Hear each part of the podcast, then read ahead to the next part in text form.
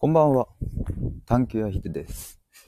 えっ、ー、と、自分らしさって何だと思いますかっていうテーマで、ちょっとライブを立ち上げております。あの、シンプルにちょっと聞いてみたいというか、皆さんがどう思っているのかみたいなところを聞いてみたいなと思って、思いつきでライブ配信を立ち上げてみまして、で、今、あの、外を歩いているんですが、久しぶりに、この外を散歩しながら、この夜の時間をやるな、みたいなことを思っています。まあそんなことはどうでもいいよっていう話ですね。えっと、まあなんかこれいろいろね、僕も今までのライブとかでも言ってきていると思うんですけど、なんかね、自分らしく生きるとかさ、その、ありのままでいいんだぜ、みたいなことって、すごくよくいろんなところで言われてると思いますし、まあ、特に本当にここ数年ぐらいでは、よく聞くようになったなって思ったりします。まあすごく一つ象徴的なのは、まあ YouTube、YouTuber とかがね、バって出てきたのとかって、そういうのだったりするのかなって思ってたりします。なんか好きなことで生きていくみたいなね。とか、まあそういうのが、まあ当たり前になってきて、まあこうして生き方が多様化しているからこそ、自分で選べるからこそ、だからまあ自分らしく生きることとかがすごく大事だななんていうことがね、まあ言われてるとは思うんですけども、まあ一方でね、自分らしく生きられないってなると、それは結構、まあ苦しかったりするわけじゃないですか。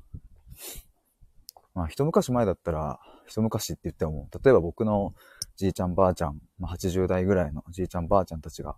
きっとまだ子供の頃って、うーんと、まあいろんな悩みはあっただろうし、ね、もちろん戦争の時代は大変だっただろうけど、まあ、今みたいな、この、なんか、自分らしさを問うみたいな、まあそういう世界ではまあ、あまりなかったんだとは思うんですけど、まあ、だから、今はすごく平和で、えっ、ー、と、暮らしやすい日本ですけど、まあ、一方でその、自分らしさとは何なんだみたいなところでの、まあ、悩みだったり、うーん、まあ結構ね、その心的に苦しいみたいなことって、まあまあよくあるんじゃないかなって思ってたりして。まあだから僕はそういうのをずっと問い続けていたいなと思うし、そういうのを問い続けたいとか、そういうのを考えたいと思う人の力になりたいなと思って、まあいろいろね、記事を書いたりとか、こうやって音声で話してみたりとか、まあしてみてるんですけどね。あ、ナナネルさん、ヒデさんこんばんは。家事しながら聞かせていただきまーすね。ということで。なんで今、間を伸ばしたのかちょっと自分でもわかんないですけど。いただきますね。ということで、ありがとうございます。家事のお供に。いや、なんかね、今言ったように、まあ時代の背景とかっていうのがすごくね、この自分らしさ、自分らしく生きるみたいなとこの言葉の裏側には、まあいろいろくっついていて、ナラネルさん、自分らしさってすごく好きなテーマです。やったありがとうございます。もしね、お手すきのタイミングがあれば、ぜひコメントいただけたら嬉しいです。まあね、その、いろいろある、まあ、背景はいろいろあると思うんですけど、まあただ一つ、すごく、まあ危険だなというか、まあ危険っていう言い方もあれかな。まあ危ねえなと同じか。まあ危ねえなでいこう。危ねえなって思うのは、まあ自分らしく生きることこそがいいみたいなことになってくると、それはちょっとまた違ってくるよっていうのをまあ感じてたりしていて、例えばなんだろうな。例えばちょっと、うん、例としてですね、今パッと思いついたのは、人に価値観を押し付けるのは良くないよねっていう、まあ意見あるじゃないですか。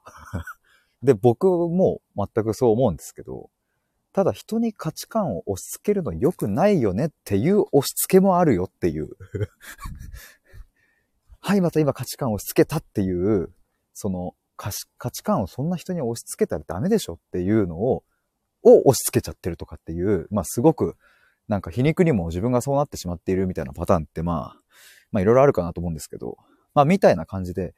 自分らしく生きることがもう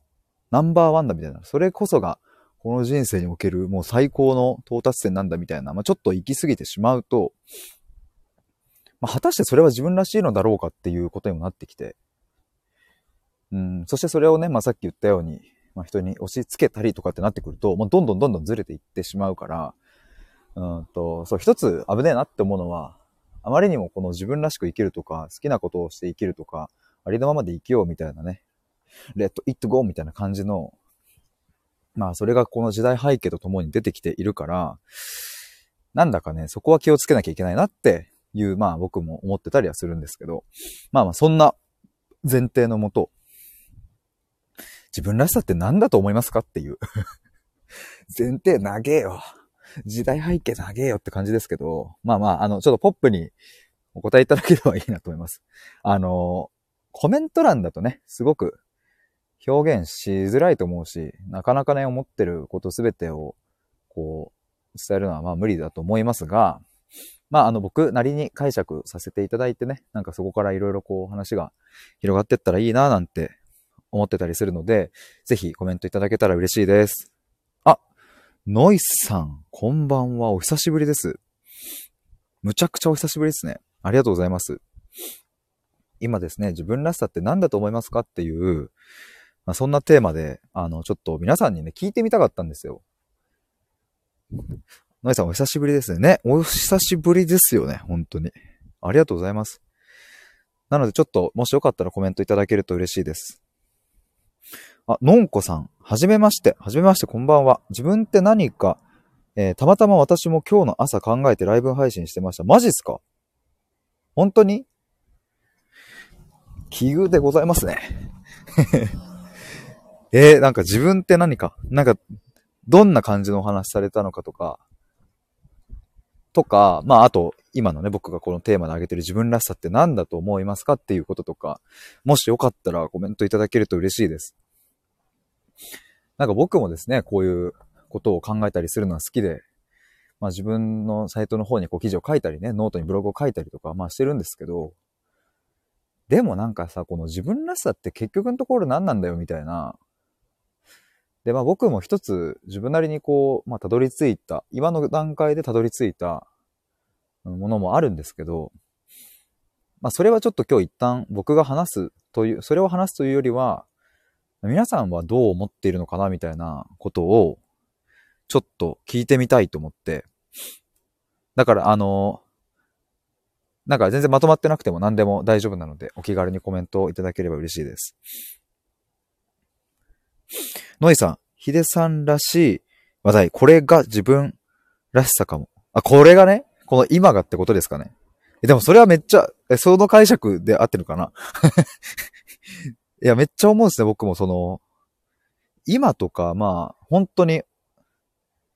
ナナネルさん、ヒデさんらしいテーマ、私も思いました。ありがとうございます。ね、でも本当に、僕もなんか今この瞬間とかってすごく、なんかね、すげえ楽しいんですよね。今ね、僕はあの、歩きながらというか、たどり着いた、あの、誰もいない公園に来ていて、なんか一人でテンション上がってるんですけど、そう、でもなんかこういうのを考えている僕も、やっぱ僕らしいなって、確かに本当に、あの、ノイさん、ナナさんがおっしゃってるように、そして僕自身もやっぱそう思うんですけど、まあ、あの、ね、これを考えていない時も、それはもちろんあるし、とか、で、その時も僕らしく、僕らしいといえば僕らしい時間なのかなとも思ったりとか、まあなんかいろいろありますよね。で、皆さんもね、自分が心地いい時間があったりとか、まあそれも何種類もあったり、うん、する人もいるだろうし、まあ一つだけっていう人もいるかもしれないしね。でもなんかその、も、具体的にはさ、その、今みたいなこういうライブ配信をしている時とか、例えば僕だったら、うん、本当に仲のいい友達と、あの、全力でふざけ合ってカラオケをしている時だったり、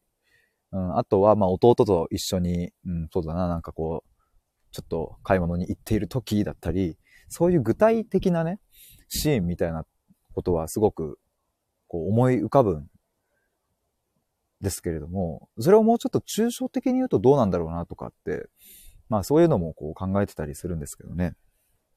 あ、コメントありがとうございます。ノイさん、探求やと言っている時点で分かりやすくていいと思う。よっしゃありがとうございます。何より周りから分かりやすいことって大事だと思う。やった 多分、ノイさんが、あの前にね、来てくださった時って多分ね、僕、そう、探求屋とか言ってなかったし、そう、ほんとここ最近でなんかね、自分であの、ちょっと、俺は一体何屋さんなんだろうかって考えたら、探求屋さんかもしれないと思ってつけてみたんですけど、そういう風に言ってもらえてめっちゃ嬉しいです。ありがとうございます。奈々さん、自分じゃない、誰か周りの人のその人らしさって結構分かったりするのですが、いざ自分の自分らしさはと考えると、てんてんてんてんてんとなってしまいます。わかるー。むっちゃわかりますね。僕もね、なんかこの、今言ったように探求やとかって自分で言っているので、えっ、ー、と、まあ、何を探求するかっていうとね、その、まあ、他者、お相手とある誰か A さんの心の中に耳を澄ませて、その人の、うん、過去だったり、価値観だったり、考えだったり、まあ、いろんなものにこう、入り込んでね、一緒に探求していく、まあ、そんな意味を込めて探求やなんて言ってみたりしているんですが、まあ、自分っていう視点になるとね、やっぱ非常に難しい。とっても難しいですね。やっぱ自分との対話ってね、やっぱ、まあかっこよく言えばね、自己対話、自分との対話なんていうのも、まああるけど、なかなかね、やっぱね、自分一人の脳みそだとね、気づかないところがたくさんあるから、難しいですよね。めっちゃわかります。えっ、ー、と、のんこさん。自分の本質って、えー、神経の伝達物質とかに行き着くのではというライブを朝しました。へえ、自分って物質に過ぎないと思うと、すごく流動性がある気がする。めちゃくちゃ興味深いですね。あ、キラリンさん、やほやほ、こんばんはということで、ありがとうございます。今ちょっと自分らしさって何だと思いますかっていうのをちょっとね、皆さんに聞いて回ろうと思って、ちょっとコメントをいただいたりしておりました。のんこさん、自分の本質で神経の伝達物質とかに行き着くのではないか。へえ。でもね、自分って物質に過ぎないと思うとっていうね。でもなんか本当にね、なんかあの、ちょっと話は、あの、若干ずれちゃうかもしれないですけど、なんかね、あの、弟とまあ僕、なんか一緒に、カフェ行ったりとかもするんですけど、なんか不意にね、不意になんかこの目の前にいるこの弟を動かしているのは、なんか一体誰なんだろうかみたいな、なんか急に不思議になっちゃって、なんかそれを弟に話したりして、うわ、やばーとか言ってゲラゲラ笑ってたりするんですけど、なんかね、不思議でならないし、なんかでも、なんか、すげえ思うんですよね、自分も。今このなんか神経の伝達物質っていう言葉でちょっと思い出したんですけど、まあ、これも過去にちょっと言ってたりするんですが、なんかね、脳みそから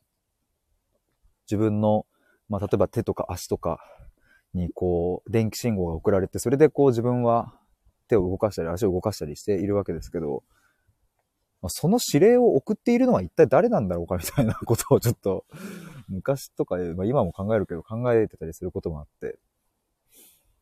じゃあ自分って一体何なのかって考えるとね、脳みそなんかなみたいな。でも確実に脳みそを動かしている何か意志あるうん、生き物、魂なのか心なのかはなんか存在していそうだし、みたいなね。なんかそんなこと考え始めると、もう自分らしさとはという、なんか範疇をもうはるかに超えてしまいそうな気がするんですけど、まあでも本質的な部分はなんかそそこにあるのかなと思ったりもしてますね。ノイさん、自分を理解できているって思っていても、実は理解できていることって10%も、えー、理解していないって聞いたことがあったと思う。なるほど。10%はないんですね。自分を自分を知ってるって思えて、でもね、その感覚めっちゃわかるなっていう感じします。なんかね、自分のことを全て知っているっていうのはなんか、うん、結構僕的には不可能なんじゃないかなって。まあそれは、うんと、いい意味での諦めですね、なんか。その、なんだろうな、投げやりの諦めではなく、そこはこう、あの、明らかに見ないと、諦めないと。まあ、なんか諦めるってね、明らかに見るとか、そういうところに語源があるみたいですけど、なんか明らかに見るからこそ諦められてまあ諦められるとすごくまあ自由になるなとかっていうふうに思うんですけど、まあそこはね、自分のことってなんか本当に100%理解できないよなって思うから、まあだから面白いんですけどね。面白いけどでももうちょっと理解したいなと思うし、自分で自分らしさみたいなものを、うん、納得感ある形で落とし込めるとすごく幸せなんだろうなとも思うし、まあそれは徐々に昔と比較したら、まあできるようになってきたのかなとかって思ったりもするんですけど。ノイさん、そうそう、だから探求屋さんが生まれる。ですね。そうなんです。皆さん、寄ってらっしゃい、見てらっしゃい。私、探求屋さんでございまして、ここに来るとですね、皆さんの自分らしさや、自分を理解したいというその欲求を満たすことができますよ。僕とお話しするとそんないいことがあります。ちょっとね、来月、6月中ぐらいに僕ちょっとオフラインとオンラインの両方ちょっとイベントを開催しようかなと思っていたりするので、ぜひ東京近辺に住まれている方や来れる方はぜひぜひお話ししましょうなんていうこともやっていきたいんですけどね。のんこさん、今自分らしいと思ってることも人間は代謝して細胞の物質がまるで入れ替わる時が来るから、自分らしさは変化していくともうわかるな。今、自分らしいと思ってることに縛られずに成長したいな。めちゃめちゃめちゃめちゃ同意ですね。いや、わかります。そうそう。自分らしさみたいなもんって確かに、あの、まあ、対話してね、えっ、と、本気でこう考え抜くと、ここら辺だなみたいなことってやっぱりこう、自分の中でまあ、理解、納得、腹落ちする瞬間も確かにあって、で、まあ、それこそ皆さんがあの言ってくださるように、僕はこうやって探求することが、まあ、これはもう間違いなく自分らしさだなって、えー、思ってるんですけど、まあ、果たして20年後、いや、もっと言えば5年後とか10年後にも同じように探求しているかどうかなんていうのはやっぱりわかんなくて、なんかねいや、もう来年ぐらいには探求やなんか言ってなくてなんか、全然違う方向に行っている可能性だってあるわけで。まあそれがね、なんか面白いなって感じるんですけど、そうそう、自分らしさはこれであるっていうのを言葉にしてしまうと、それはそれで固定化してしまうっていうのもあったりするんですよね、なんか。めっちゃわかりますね。とてもとても共感でございます。だからその言葉にしない、しないっていうこと、言語化しないっていうことの大切さとか、最近すごく身に染みて感じていて、えー、っと、昨日とかもです。昨日ですね、僕あの、えー、っと、傷つきやすいまま幸せに生きるっていう、あの、タイトルでやっているサトシさんと、あの、コラボをしたんですけども、サトシさんのチャンネルでやったんですが、その時もね、まあいろいろその言葉、本当に細かい部分の言葉に着目しながら話を進めていったんですけれども、まあなんかね、やっぱりこう、本当に細かいところに人間の、いや、その人の思いとか、うん、それまで生きてきた経験とか、そういうものがこう宿っているから、宿っているんだけど 宿っているにもかかわらず、僕たちはものすごい見落としているなっていうことを昨日すごく痛感したんですけど、まあ、やっぱそれと同時に、うん、言葉にすると、うん、そして対話とかをしていると、その相手の質問や相手の相づちによって、方向性は変わっていったりしてしまうから、必ずしもね、全部が全部相談したりとか、全部が全部人に言ったりすりゃいいってもんでもないし、言葉にすればいいってもんでもないし、自分の心の中だけに留めておくっていうのもめっちゃ大事だなって昨日思いました。ノイさん、探求や火で名前を付けた時の気持ちってどんな気持ちが生まれました？そうですね。名前を付けた時の気持ちは、うーんとね、なんかね、あの、あ、これいいかもっていう気持ち。これ合ってんのかな？いや、なんかあのー、もうちょっと具体的に 説明すると、えー、っと、今までは別になんかこう、ヒデって名前でしかなくて、もともとは対話で思考を深めるラジオっていう入り口で、ノイさん、あら、ありがとうございます。対話で思考を深めるラジオっていう、名前でラジオを去年の6月ぐらいに始めたんですけど、まあそっからですね、まあいろいろこうバーって対話とか皆さんとコラボしたりして、で、あ、やっぱりこういうの好きだなとかって思って、その後、なんだっけな。ちょっと忘れちゃったけど名前変えたりして、で、探求やヒデっていう風にする前は、僕、重軽石秀丸の深掘りボンバイエっていう名前だったんですよ。チャンネル名が。で、その、なんだ、あの、プロフィールの名前の欄は重軽石秀丸だったんですけど、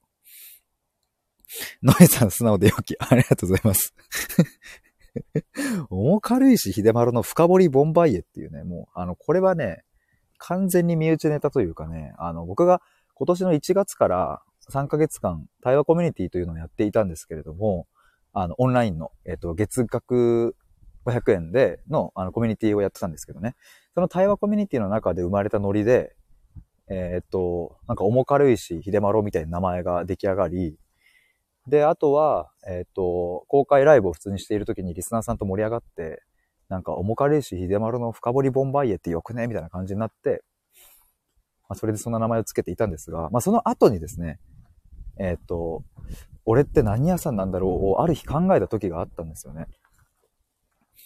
その時に、あ、探求屋だ俺ってなって、割とね、でもね、どんな気持ちですかに対して、あ、見つけたって感じかもしんない。これかも。あ、え、これじゃね？みたいな。で、探求屋っていう風に名乗ってみたら、あのー、他のリスナーさんも、あ、めっちゃいいじゃないですかみたいな感じで言ってくださって、ですよね？みたいな。いいですよね？これ？みたいな感じになってましたね。ノエさん、私はまさに今、らしさをつかみ取ろうとしている時期。えー、誇り？誇りに近いか。へえ、誇り、らしさイコール誇りってことですか？でもなんかちょっとわかるな、その感覚。ノエさん、うんうん、そうなんですね。そうなん、そうだったんですよ。のんこさん、らしさは誇りかって。ね。あ、確かにその観点は僕なかったな。でも誇りってすごい、めっちゃしっくりくるな。ああ、でもね、誇れる。うん、誇る。ああ、いいですね。僕にとっての誇りって何なんだろう？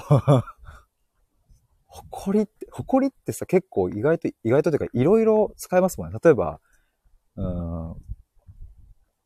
僕の息子はもう本当に誇りですみたいな。その、人に対して誇りっ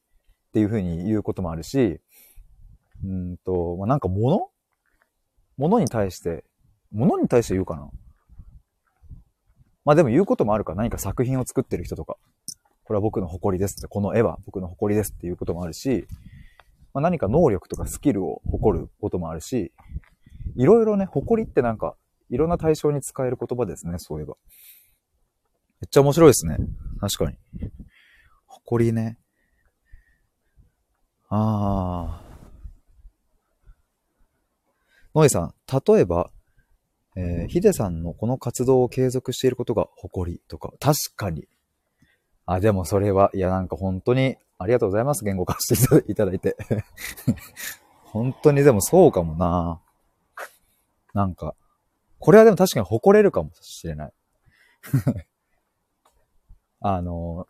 ついこの前ですね、僕、あの、ブログを更新してから500日が経ったんですね。で、まあ500日がこう毎日更新してきたんですけど、でもその日にやめたんですよ。まあ、あの、もともとは1000日間更新しようと思ってたんですけど、ただ、継続することが目的になってきちゃっているな、自分って思ったし、まあでも1000日更新したいなと思ってる自分もいたりとか、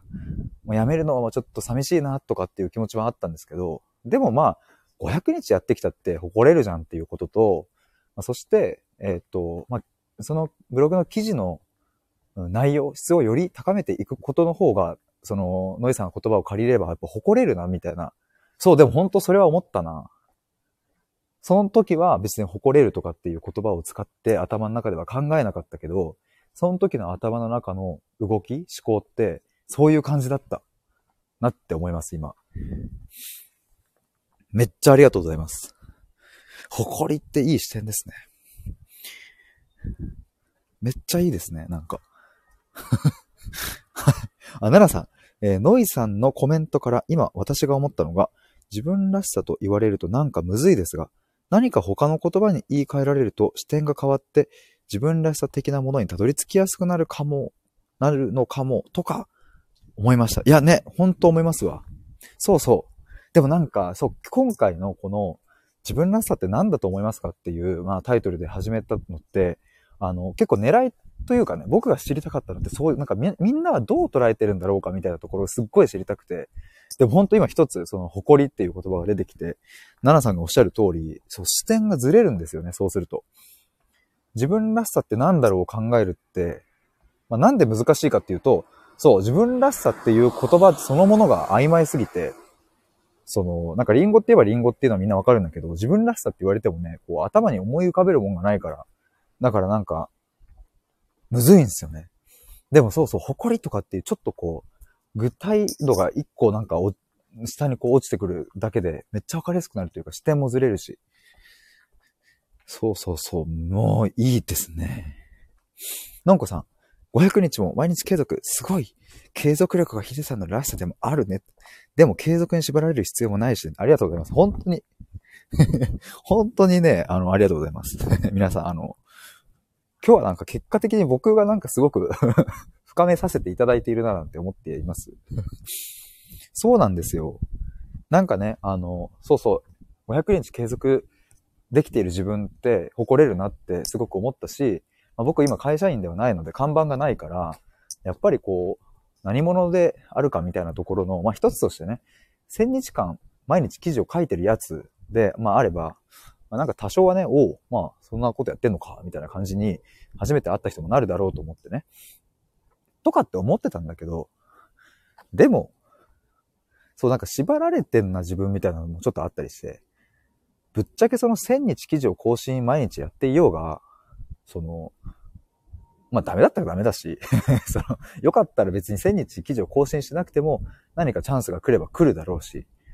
なんかそこあんま関係ねえよなって思った時に、まああのインスタとか、インスタとフェイスブックと、えっ、ー、とそのノートとブログを、ブログのところをね、毎日500日全部にこう発信してたんですけど、わ、これは俺縛られてるってちょっと思って。やめた方がいいぜっていう。ね。ありがとうございます、のんこさん。のえさん、ななさんよかった。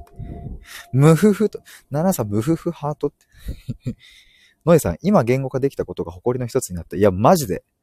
僕もグーってやってます、今、左手で。右手でスマホを持っているので。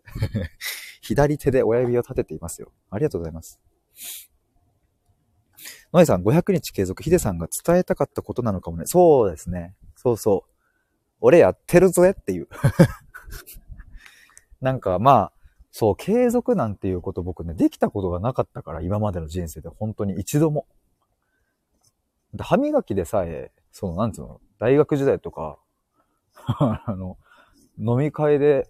潰れてみたいな日って、その歯磨きできないで寝ちゃう時もあるんでね。もう最近はそういうことはなくなったけど、歯磨きでさえ365日継続できなかった自分が、そこの壁をやっぱ突破したいっていうのがすごくあったのかもな。例えば野球少年だったんですけど、うんと、やっぱね、大会で優勝したいとかって本気で思っていても、素振りをする日もあればしない日もあるわけですよね。まあ今思うとね、じゃあ本当に野球を好きだったのかって、なんか問われるとね、どうなんだろうかみたいなことになるけど、まあ好きでもやっぱ継続ってできなかったりするじゃないですか、やっぱ。気乗りしないとか、疲れちゃったとか、筋肉痛がひどすぎて外に出る気分でもないな、みたいな。っていうね、もう本当に。で、大学時代もまたね、戻、あの、なんか資格を取ろうと思って、資格の本を買ってみてもね、マジでね、2ページぐらいで終わったりして、何もできない。早起きしようと思っても、1日目で起きられない。何なんだ俺はっていう、ずっと、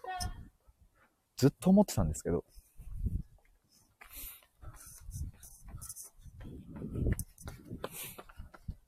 めっちゃ走ってるわ。すごいな。まあなんかそういうのがね、なんかね、なんかあの人走りながらめっちゃ歌ってたな。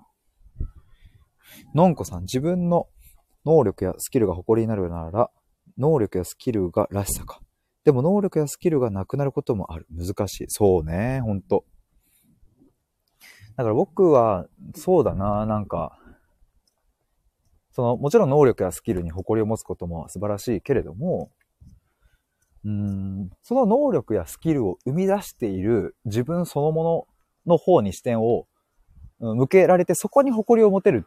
時が、なんかすごくいいなって思う、思いましたね。今この話を、のっこさんのコメントを見て。まあ、つまりなんか、そうだな、うんと、まあ、計算が異常に速くて、まあ、それがもう、なんか世界ナンバーワンぐらいも最強ですみたいなスキルがまああったとして、そのスキルそのものをまあ誇るのではなく、まあ、それを生み出しているというかね、体現できている自分そのものに視点をふっと向けると、あ、こんなことやってきたなとか、まあまあ、なんかそれって変わるものじゃなかったりするからね。だから、仮にそのなんかね、計算がだんだんだんだん衰えてきちゃって、うん、世界1位だったのに なんかね、日本で下から数えて5番目ぐらいになったとしても、まあでもやったよな、みたいなことを思えるしね。それ大事ですよね、なんかね。すげえなんかね、今ね、ライブを始めてからちょうど30分が経ったんですけども、なんか僕的にはね、もう今ね、2時間ぐらい喋った気分でいます。なんかすごい気づきが多いのと、皆さん素敵なコメントをたくさんいただいて、なんか、すごくハッピーな気分です、今。よかった。歩きながら、散歩しながらやって。ノイさん、歯磨き、てんててて、人間ってそんなものですよねって。そうそう、存在や人生のストーリーを誇る。ねえ。なんか今その存在を誇るっていうので一つこう、あの、思い出したとか、こう、キーワード的にね、トピックが僕の頭にあるんですけど、よく、その、まあ、自分を愛そうとかって言うじゃないですか。だからそういう文脈に近いのかなとかって思うんですけど、僕ね、なんかね、いつだっけな、一昨日かその前ぐらいに YouTube で、なんかその、とあるキャリアカウンセラーみたいな人が、えっ、ー、と、大学生か社会人かの相談を受けているのを YouTube で流すみたいなのが、あの、動画でね、上がってたので、ちょっと見たんですよ。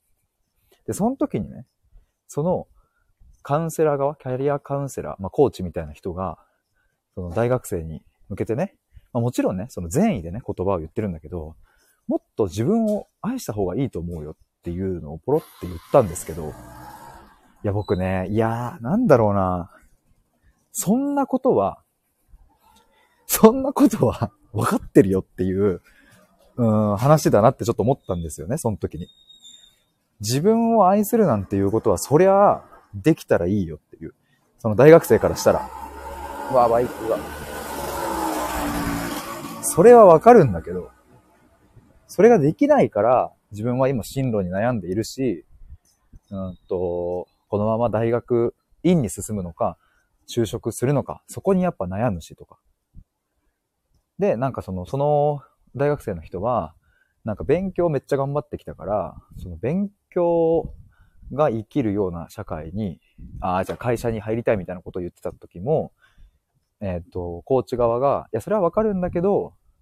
その、やっぱ社会に出ると、その、今までの学校でやってきた勉強とはやっぱ違うんだよね、みたいな。うん、まあ、それもわかるんだよっていう、そうわかるんだけど、それは、なんか、うーんと、相談している人の次の言葉をちょっと塞いじゃってる感じが僕はすっごい感じて、いや、そんなことは分かってるし、仮に分かってなかったとしても、その大学生の人が伝えたかったことって、うん、なんかね、そこではないんだよな、みたいな。なんかうまくちょっと僕も言葉にできないけど、まあさっきの例に戻すと、なんか自分をもうちょっと愛した方がいいよとか、自分のことをもうちょっと大事にした方がいいんじゃないとかって、まあついついね、これはね、皆さん、この悪意なんて多分1ミリもなくって、本当に相手のことを思って言っている言葉だとは思うんだけど、でも、それによってね、あの、助かる人もいるだろうけど、やっぱね、その、YouTube で見たときは、うん、学生側の人があんまりこう、浮かない顔をしてて、いやー、しかもその、その対話の流れで、自分を愛した方がいいよっていうのは、ちょっと違くないとかって思っちゃったりしちゃったり、しちゃったりしちゃったんですよ。なんか。でもね、でもやっぱ、あの、自分を愛するって大事だなっていう それはね、僕ももちろん思ってるんですけど、まあ、果たしてそれはじゃあ一体どうしたらいいんだろうかみたいなことを、僕は一緒に考えたいし、一緒に探求したいし、みたいなことを思ってるんですけどね。なんかすごい自分らしさ、でも自分らしさの話からやっぱりその、結局たどり着くのってそういう自分への愛とか、でもさっき誇りってすごいいい言葉だなってやっぱ改めて思いましたけど、誇りとか、自分の存在そのもののね、なんかこう肯定というかね。まあ肯定も否定もないみたいな状態がもう一番いいのかもしれないですけどね。なんかそういうところにやっぱ繋がってきますよね、なんか。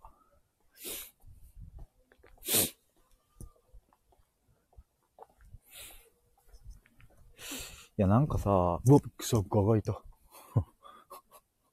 怖っ。のんこさん、人生のストーリー、存在を誇る。いいねって。ね。でもほんとそうですよね、なんか。いや、僕もなんかさ、その、街中の赤ちゃんとかさ、たまにこう見て、うわ、自分もあんぐらいちっちゃかった時あるんだよなとかと思うと不思議でならないですよね、なんか。いつからか喋るようになり、いつからか身長が伸びてね、いつからかね、社会人になっていて、いつからかもう僕は26年も生きているんだっていうね。だからやっぱそこには確実にストーリーがあるし、うん、なんかいろんなね、歴史、出来事、経験があるのに、やっぱね、こう、今を、まあもちろん生きているから、すっかりね、ついうっかり、そんな経験のことをね、忘れてしまったりするけれどもね、ちょっと立ち戻って過去のことを考えてみるってね、すごくいいなと思うわけですよね。奈良さん、さっきの自分らしさ他の言葉に言い換えられたら、という件、えー、自分らしさイコール自分が思う、感じる、えー、自分の好きなところとかどうでしょうか？いいですね。愛からヒントをもらいました。なるほど。自分が思う、えっ、ー、と、自分の好きなところ。あ、でもそれなんかシンプルでめっちゃいいっすよね。なんか、でもそういうことだなって思いました、なんか。自分の好きなところどこだろうって考えるってめっちゃ、でもさ、なんかそういう思考とかってすごく、あの、なんだろうな、学校、教育とかの、まあ、うん、まあ、全部とは言えないけど、そのちょっと日本っぽいその日本っぽい、えっ、ー、と、風土があるようなところだと、自分の好きなところに目を向けるよりも、自分のダメなところとか、自分の改善した方がいいところとかに、で反省したりとか、すごいそういうの多いじゃないですか、やっぱ。うん、まあ学校だけじゃなくて、社会出てからもね、その、いいところを褒める。まあもちろんそれもあると思うけど、それよりもこう反省しなさいとかね、次は失敗しないようにとかね、次はうん、その自分のダメだったところを直してくるようにとかね。そういうところばかりにこう目を向けることがまあ当たり前になっているから、なんか、なんだろう、自分の好きなところ、どこっていう問いって、結構ドキッとくる感じがする。そのいい意味でね。いい意味で、わ、どこなんだろう俺の、俺が思う俺の好きなところはみたいな、ちょっとドキッとくる感じがして、いいですね。なんかシンプルな問いで、めっちゃぐさっといい意味で刺さる感じがする。のんこさん、私は弓道をやっている自分が好きです。へえ、弓道。いいっすね。かっちょいいですね。のんこさん、今の、あ、弓道をやってる自分が今の自分らしさなのかも。ほえー。のんこさん、いいねと。みんなグーで、イエイって感じですね。あ、スマイリーさん。こんばんは。あなたはただいるだけで、存在しているだけでいいんだよって、それが一番難しいんだよってなりますねって。そう。そうなんですよ。本当に。だから、あの、これもね、文脈によるから、その対話で、どういう風な流れで対話をしてきたかによるから、一概にね、あなたのままでいいんだよっていう言葉が全部ダメだなんていうことはもちろんないし、それが、あの、すごい救いの言葉になるケースだってたくさんあるだろうけど、なんかね、そういうのを、こう、ちょっとね、無視しちゃって、いや、あなたのままでいればいいじゃんっていうのを、うん、まあ、ついね、その人のためを思って言ってしまう、軽く言ってしまうのって、すごくね、もどかしさはあるですね、僕は。そういう、まあ、僕も人と話すっていうことはたくさんしてきたし、まあ、新卒で入社したのは人材の会社だったので、営業とかしてたんですけど、まあ、そういう時にもやっぱいろいろもどかしさを感じてね、難しいんだよってね。その自分を愛そうみたいな。そんなことはできたらいいよ。できたらいいけどできないから悩んでるねんって。そんなね、愛そうと思って愛せたらね、っていう話ですよね。スマイルさん、なんかふわっとしてるって。それがね。一番難しいんだよってね、なるんだよな。でもだから、その、例えば、その、自分のことを愛せないんだっていう、うん、風な、まあ、例えばね、僕の対話する相手でもし、そういう人がいるんだったら、その、じゃなんで愛せないんだっけとか、そもそも愛するって何なんだっけ？その人にとっての愛するですね。この世界における愛するではなく、その人における愛するとは何なのかとか、その人における自分を愛するってどういうことなんだろうかっていうのを、こう一緒に探求していくっていうところは、やっぱり僕はそこにすごい価値を感じるし、まあ、意味があると思うし、なんかそこを通していかないと、まあもはや自分を愛するっていうところって本当になかなか難しいなって思ったりもするからね。そういう対話を重ねていきたいなと思うんですけども。ノイさん、人間って分かっていることをすることが 一番難しいよね。いやー、そうですよね、ほんと。そうそう、分かっていると思っているだけである、みたいなね。まあ、それはね、本当なんか自分、僕自身もにも、まあ、戒めじゃないけどね、なんかね、誓いを込めて言いたいけど、そう、分かってる時って結構分かってないってケース多いなってね、思うからね。でもじゃあかといってね、そればかりを気にしていてはやっぱ何も話せないし、発信もできないから、まあ自分が信じた信念みたいなものはね、なんかこう、時に強く通すっていうことも大事だなとは思うんですけどね。あ、バンビさん。ひねさんこんばんは。皆さんはこんばんは。愛ですか？いや、バンビさん、あ、その、もちゃさんのところで、あの、出会いましたけれども、その あの、ふざけモードでお会いしてるのでね。初めてこの、真剣モードで。いや、今日はですね、あれなんですよ。その、もともと僕が自分らしさって何だと思いますかっていう、タイトルで、こう、ライブをつく、立ち上げて、で、皆さんにとっての自分らしさって何なのかっていうのをちょっと聞いて回りたいなと思って。で、なんかまあそれを話していたら今ですね、その愛みたいな話になったり、あと、ノイさんがおっしゃっていた、まあ、自分らしさイコール、うん、自分が、自分の誇りっていう話だったりとか、まあそういうところからね、自分の存在を、うん、まるっと認めるとかね、愛するみたいなところの文脈になっていったんですよね、今。バーミさん、自分のやりたいことを、えー、優先すると愛感じます。なるほど。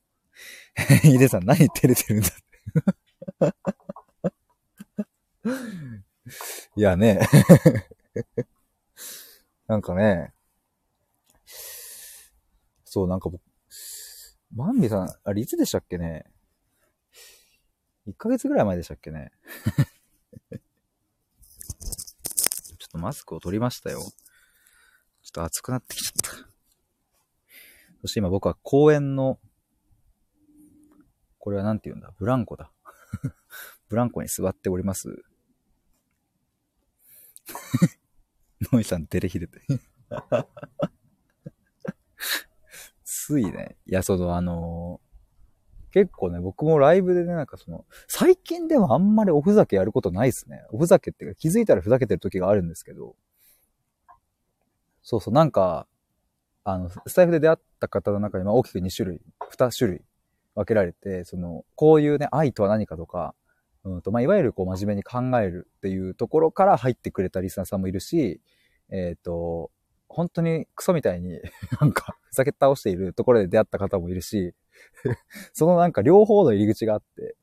あ、で、なんか、ヒデってこんなやつかみたいなところで入ってきたときに、こう、逆のね、ふざけから入った人はこう、真面目な方に来てくださったりすると、ちょっと恥ずかしくなって、出れつくっていうのがありますね パミさん、私も真面目、あ、真面目に話すときあります。まあね、ふざけてるだけじゃね、人生生きられないですからね。マダムだけじゃね。どうもこんばんはって言ってね。いや、あの、何の、あ、そうそう、愛の話をしていたんですけれどもね。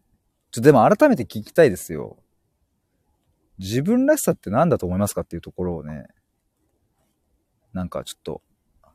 バンビさんとかももしなんか、まあ、自分らしさとはっていうか、さっきすごい、なんかいい感じにですね、なんか、奈々さんとかも、繋いでくれたんですけれども、その、自分らしさとは何かっていうふうに言われるとね、ちょっとむずいけれども、なんか他の言葉に言い換えられると、視点が変わって自分らしさ的なものにたどり着きやすくなるかもって、奈々さんがコメントくれたんですけど、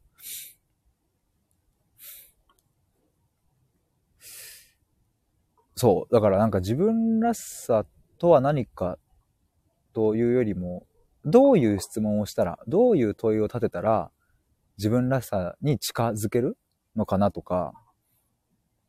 なんかそういうのちょっと、もしあれば聞いてみたいですね。で、さっき、奈々さんが、その、自分が思う、えっ、ー、と、自分の好きなところっていう風に、うん、視点を変えてみたらいいんじゃないっていうのを言ってくれて、確かにってなったんですよね。バンビさん、自分らしさ、うんうんと。えっ、ー、と、のんこさん、自分の好きなところ考えやすかった。ね、ですよね。そう。なんかすごくシンプルで、シンプルだけど、さっきも言ったように、自分の好きなところどこって、その、なんだろうな、ちっちゃい、うん、子供に、〇〇ちゃんの好きなところどこって聞いたら、なんか、元気なところとか、笑顔が可愛いところとか、ふざけるところとかって、あの、なんだろうな、素直に言うケースは多いと思うんですけど、大人になってね、あなたの好きなところどこ？って聞いて、うーん、まあ、人を思っていて、とか そんなすぐパッと出ないし、多分すぐパッと言えないっすよね。そんなに。でもだからこそ、その問いはすごくドキッとくる感じがあってめっちゃいいですよね。バンビさん、えー、これしてる時の自分好き。いや、わかります。めっちゃわかりますよ。僕もこれしてる時の自分好きです。結構。結構好きですね。スマイリーさん、私も好きなところが分かりやすかったですね。やっぱそうですよね。そうそうそう。やっぱね、分かりやすいですよ。そう、そ、あのね、やっぱ、質問が分かりやすいのに、答えが出るまでに結構、ちゃんと考えないと出てこないみたいなとか、出てきてもなかなか言葉にするのが難しいみたいなところが結構ポイントですよね、この問いは。ノエさん、面白いな。自分は好きとなると理解しにくくなりますよ。とへえ、人によって違うねと。なるほど。好きとなると理解しにくくなりますね。いや、面白いですね。人によって違いますね、それは。えー、なんか他にも言い換えというか、なんか自分らしさにたどり着くための、うん、視点のずらしみたいなものってなんか思い浮かぶのなんかあれば、もう何でもバッチコイって感じなんですけど、なんだろうな、ちょっと僕も考えたいですね、これ。なんて、まあその一回の質問だけじゃね、なかなかたどり着かないですけれども、こういう視点でみたいな。バンビさん、私も自分の好きなところ難しい。ねえ、確かにこれちょっと僕も改めて考えてみよう。これも考えたいな、自分の好きなところ。でもなんか自分の好きなところ考えてちょっとなんか恥ずかしくなってくるな、なんか 恥ずかしいっていうか、そのなんか変な恥ずかしさじゃなくてなんか ちょっと、なんかドゥフドゥフしてるわ。ちょっと、他のこと考えよう。うーん。自分らしさか。まあ、誇り。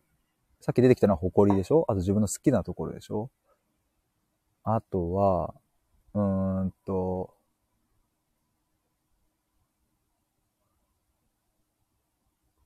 あの、なんだろうな、素直に笑える瞬間とかかな。僕が今パッと思いつくのは。えー、っと、ノエさん、例えば、えー、周りが避けたくなるのに自分はスラスラできちゃうこととか。あ、いいですね。それいいですね。あ、それめっちゃいいっすわ。いい。うん、確かにそれ自分らしさあるわ。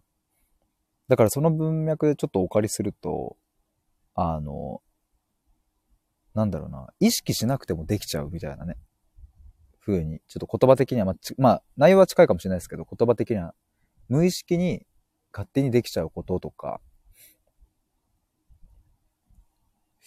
えー、バンビさん、でも絵描いてる時の自分は好き。はえー、ピアノ弾いてる時の自分好き。いいですね。得意なこと。うんうんうんうんうんうん。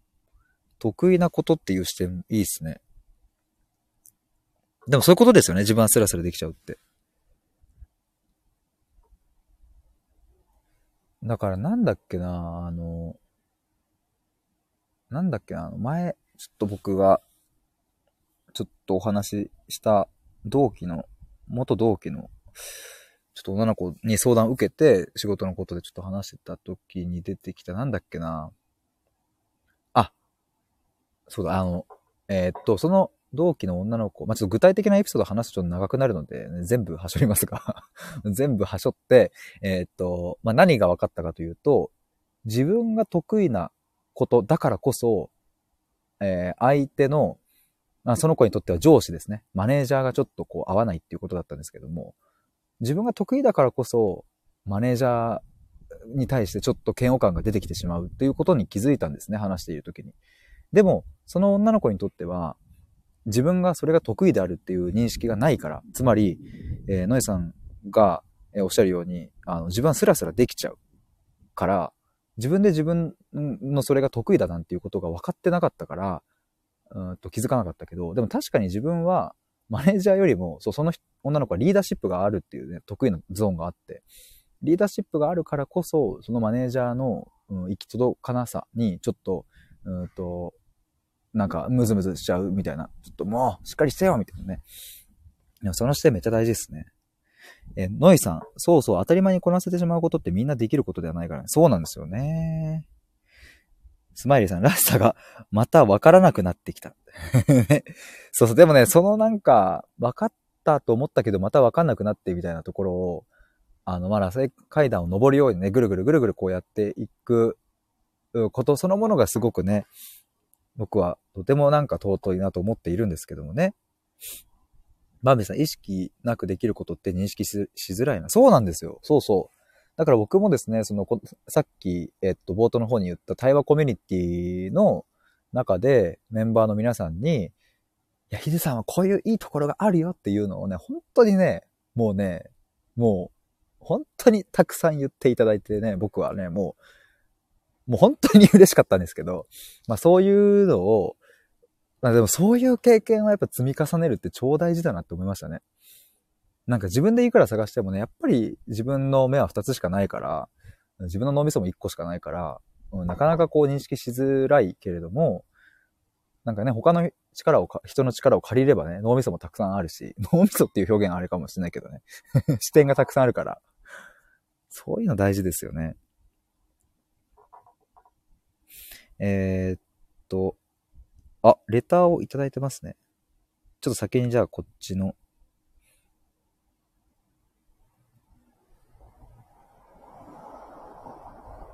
レターありがとうございます。あ、ちょっとお先にノイさん。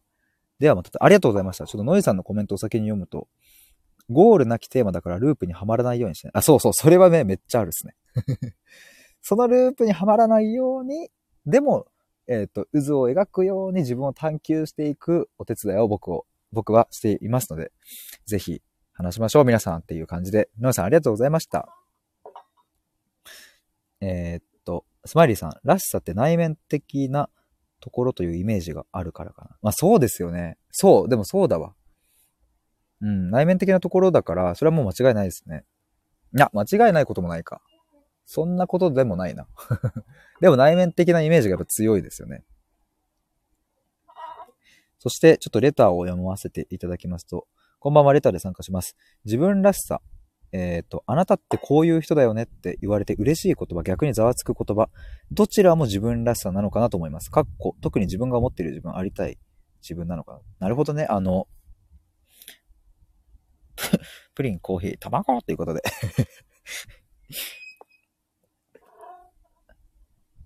これなんだっけ？ちょっと前にあの、真面目だよねみたいなテーマでね、あの、それこそキラリンさんとかと、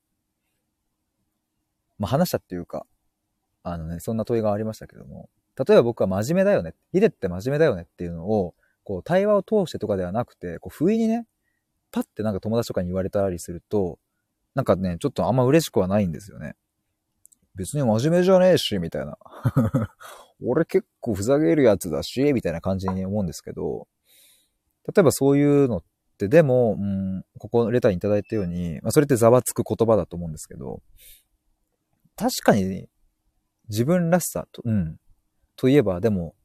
まあ、裏を返せばみたいなところにも繋がってくるし、でね、僕これ、その例で今、あの、つい一昨日か昨日かぐらいに、一つね、あの、自分ではって気づいたんですけど、あ、あ、指パッチンしちゃったよ。公園でね。いや、昨日、あの、サトシさんとコラボライブしている時に、確かサトシさんが、いや、ヒデさん、その言葉に対してすごく誠実だよねって言ってくれた瞬間があって、僕その時めっちゃ嬉しかったんですよね。で、誠実とまじ、誠意、誠実と真面目って、まあ言ってしまう言葉がほぼ、うん、近い、近いか、意味は近いと思うんですけども、でもなんか誠実だよねって言われた時ってすごい嬉しかったのに、真面目だよねって言われる時ってあんま嬉しくない。で、まあ、それって、えっ、と、背景が違うじゃんっていう話も、状況が違うじゃんっていう話もあるんですけども、うんと、それをひっくり返しても同じなんです、同じなんですよね。つまり、昨日サトシさんが、えっ、ー、と、ヒデさんって言葉に対して誠実だよねっていうふうに言ってくれたそれを、えっ、ー、と、言葉に対して真面目だよねって言ってくれても嬉しいし、嬉しいんですよ。だし、うん、なんか、そこら辺の友達が、ヒデって、あ、でもどうなんだろうやばい、わかんなくなってきた。誠実だよねって言われたらなんか嬉しいかもしんないわ、やっぱ。ってことはやっぱ言葉が持つなんか力みたいなのがあるのかなごめんなさい、ちょっと話それちゃったわ。ちょっと先にコメントを読みますね。ちょっとレター表示しとくわ。えっ、ー、と、ナナさん、これどうですか？自分の好きなところをもう少し具体化、細分化してみて、自分の好きな場所はどこですか？と。あーとか、自分の好きなお店はどこですか？それはなぜですか？と、深掘りした先に自分らしさがいるとかあり？いや、なんか違うでしょうか？いや、めっちゃあると思います、これは。これは超思います。あの、僕はあの、本当に、あの、対話をするときにですね、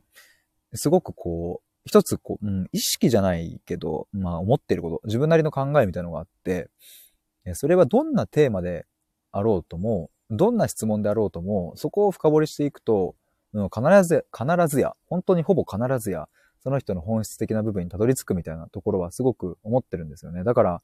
例えば、なんだろうな、うんと、自分らしさが分かんなくなってしまいましたっていうふうに、例えば相談を受けた時に、よし、じゃあ自分らしさが何か考えようっていうふうに、まあ、なるのももちろんいいんですけども、例えば普通に雑談から始まって、昨日何したのっていう話を例えばしてみて、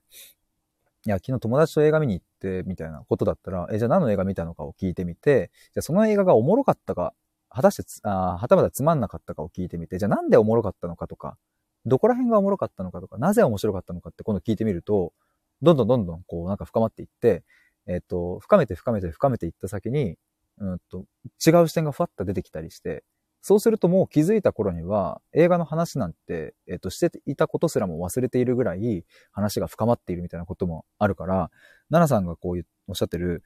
好きな場所はどこなのかとか、お店はどこっていう。で、それがなぜなのかっていうのを深掘りしていく視点ってめちゃめちゃね、なんか大事というか、むしろこういう質問からの方が本質的なところにたどり着けるケースは僕は多いなって思ってたりしますね。だからなんか、うんと、ファミレス、サイゼリアか、ジョナサンか、夢ンか、デニーズか、どこが好きみたいな質問でも、あの、結構出てくると思います。今、ほんと思いつきだけど。とかね。バービーさん、人から言ってもらえると認識できるね、と。ちょっとマジでそうですね、本当に。本当にそうなんですよね。だからマジ本当対話コミュニティの皆さんね、言ってくれてありがとうでしたよ、本当。えー、あ、ノイさんはね、ありがとうございましたということで、先ほどまで。え、のんこさん真面目だよねって融通が効かないなイメージもある。ああ、そう。あ、でもそれかもな。いや、今日なんかすげえ、すげえありがとうございます。すげえありがとうございますっていうね、もうなんか言葉が崩壊してますけど、でも融通が効かないっていうイメージ、それめっちゃあるかもな。俺、そんな硬くねえし。俺、別に融通効くし、みたいな。思ってるかも。心の中で。バンビさん、マインドマップみたいに枝葉広げていくのかな？あ、でもそういうイメージです。そうそうそう、そういうイメージです。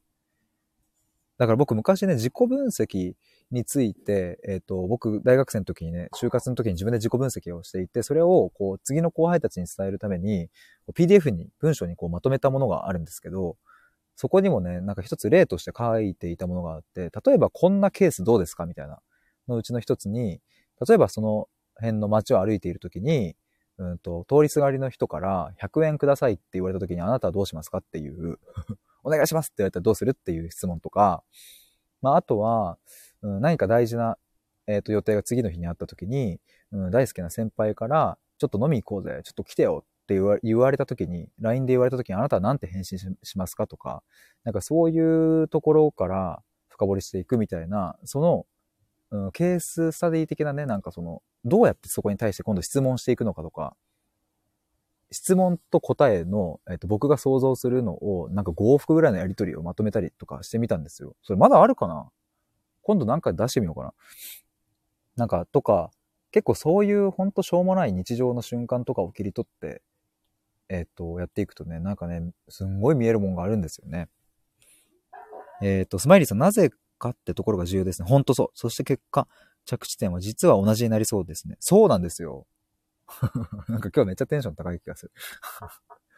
なんか、これは前なんか言ったかもしれないですけど、日本の、まあ、東京から穴を掘り続けても、ブラジルのどっかから穴を掘り続けても、物理的にはなんか最後その中心地点で交わるみたいな、まあそんなイメージですね、僕は。だからどっから掘り続けても、結果たどり着く核みたいなところはどこから入ってもマジでたどり着くっていう。まあただこれは本当にその話す相手どういう質問をしてくれるかにもよるなっていうところはありますけれどもね。のんこさん、そもそもなんで自分は自分らしさを知りたいんだろううわー、また指パッチンをしてしまった。確かにそれはあるね。バンビさんすげえありがとうございます。さっきのね。やすげえありがとうございますってあんま言ったことないな。いや、スタイフだって言ってるかもしれないな。いや、マジでありがとうございますは言うけど、うわ、すっげえありがとうございますっていうね。二分あるわ。そう、なんで自分は自分らしさを知りたいんだよ。これ、だからその生きる意味を模索するみたいなのもよくあるけど、そもそもなんで生きる意味を知りたいのかみたいなことにも近いのかなと思うんですけど、なんかね、僕ね、これもちょっと昨日佐藤さんとのコラボライブで話したりとか、前々からちょっと言ってるんですけど、なんかそもそも僕たちって、その、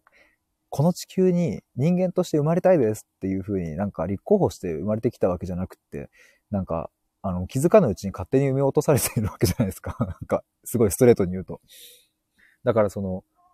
そもそものスタート地点って、理由もないし目的もないのに、えっと、命を授かっっていう、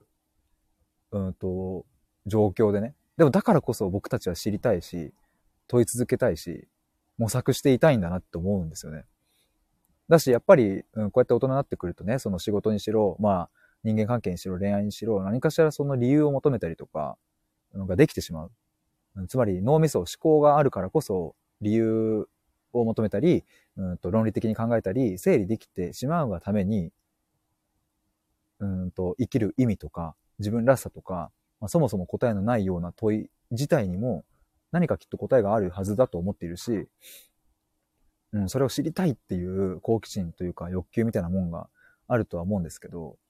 そもそものスタート地点で言えばね、別に望んでるわけじゃないですよね。っていう。いや、魂レベルで言えば、うんと、きっと僕がここに生まれてきて、そしてあの両親のもとに生まれてきているのは何かしらの意味があるなって、まあ思ったりもするから、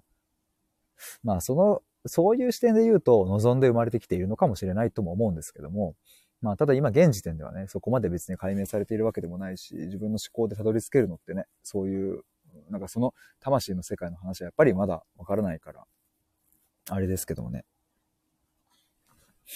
スマイリーさん、のんこさん、えっ、ー、と、確かに他人を見ているとよく見えて、えー、自分にはには何もないように思えるからでしょうか？うん、確固たるものが欲しいから？のんこさん、ああ、確固たるもの欲しいからかね。いや、それはめっちゃあるっすね。そう、納得したいっていう。私はこれでいいよね。俺はこれでいいんだよね、みたいな。納得したいっていうの超あると思いますね。のんこさん、自分に自信を持って、えー、生きたいから、自分らしさを考えるのかな。うん。でもほんとそうですよね。そうだと思うな。なんかあの、自信っていう言葉も漢字の通りに訳せば自分を信じるになりますけれども、あ、まあっていうふうに僕は思ってるんですけど、でもなんか最近それがちょっと変化してきて、えっ、と、自信イコール僕の中では自分の感覚を信じるっていう風に、うん今なんかなってきてるんですよね。まあ、変化するもんだと思いますが、自分の感覚に、感覚を信じてい、きたいっていう風に僕はでもやっぱ思うし、でも自分の感覚をちゃんと自分で信じられるって、まあそれって同時に自分らしさでもあるなってちょっと今思ったりもしましたね。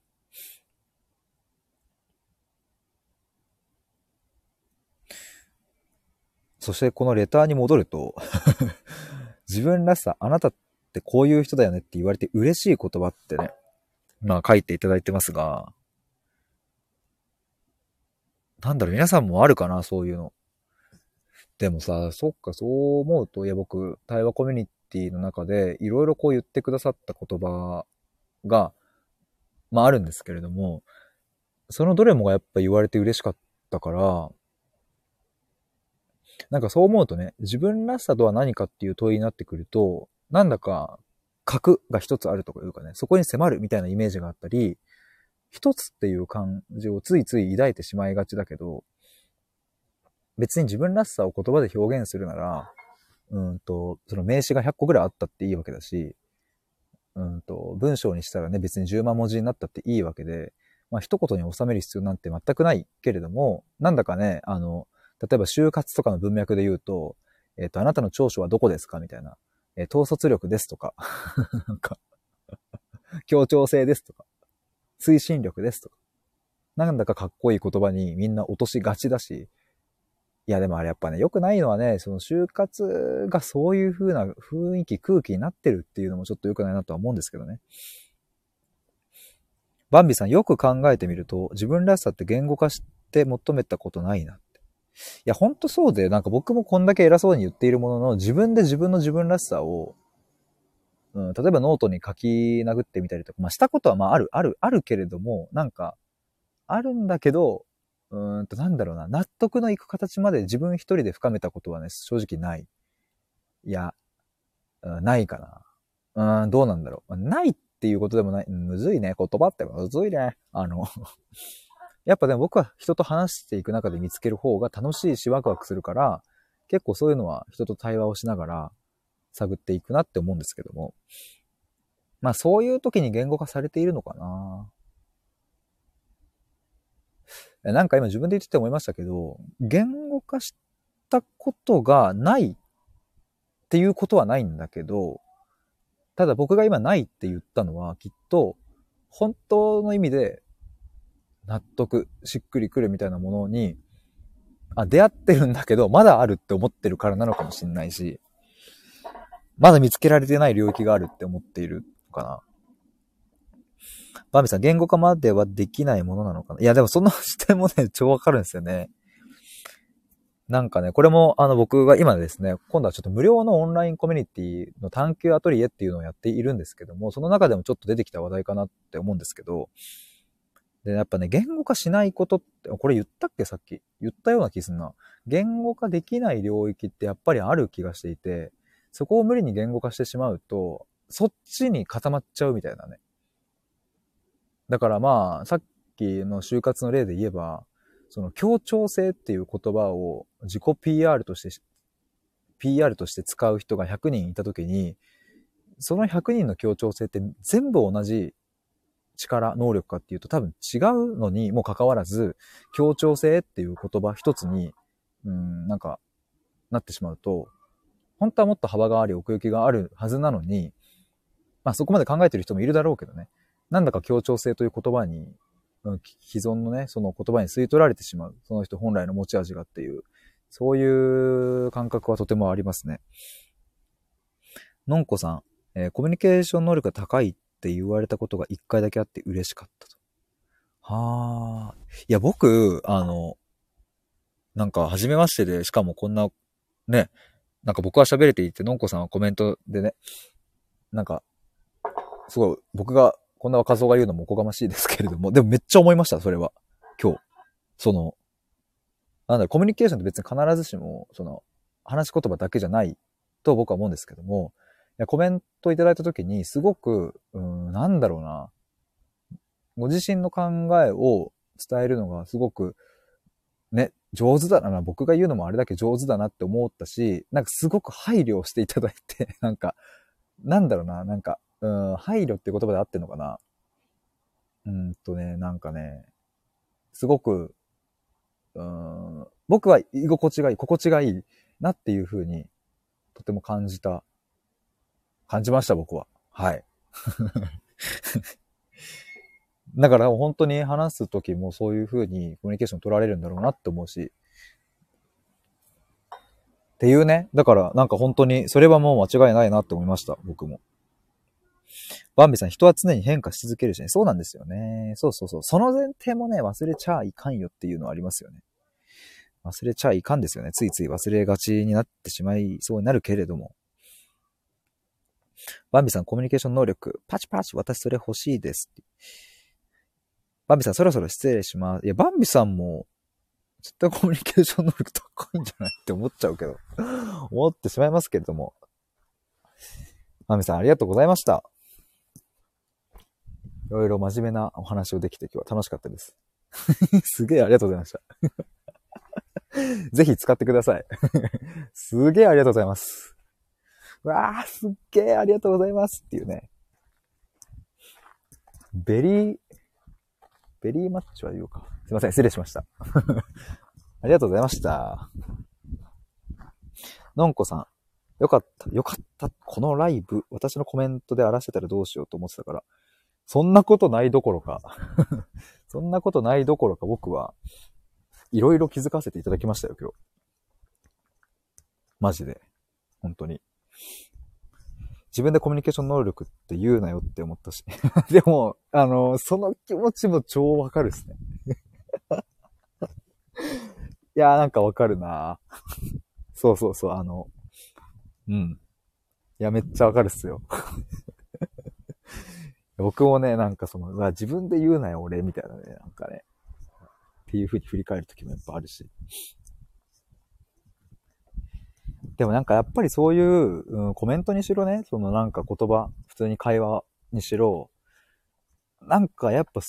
今、のんこさんが、ここでコメントくださったのって、えー、っと、心の中の動きを今説明してくれたわけじゃないですか。その私のコメントで荒らして、荒らしてたらどうしようかなとか、自分でコミュニケーション能力って言うなよ、私って、みたいな、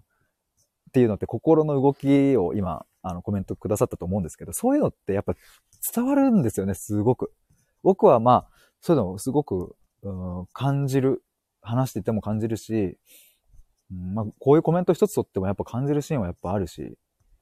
でもだからね、なんかね、言葉って宿るんですよね、本当にその人の人となりというかね。まあコメントだとね、どうしてもままだまだわかんない部分もあるけれども、きっとその、話、話す口調や声色？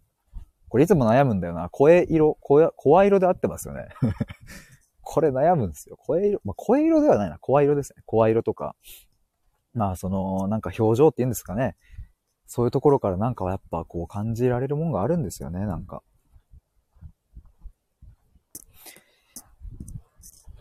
いや、僕、こちらこそ本当にありがとうございましたっていう。すげえありがとうございました。いや、本当に今日皆さんすげえありがとうございます。いや、気づいたらもう1時間13分経っておりました。そして、23時になろうとしているので、じゃ23時になったら、えっと、ライブ閉じたいと思います。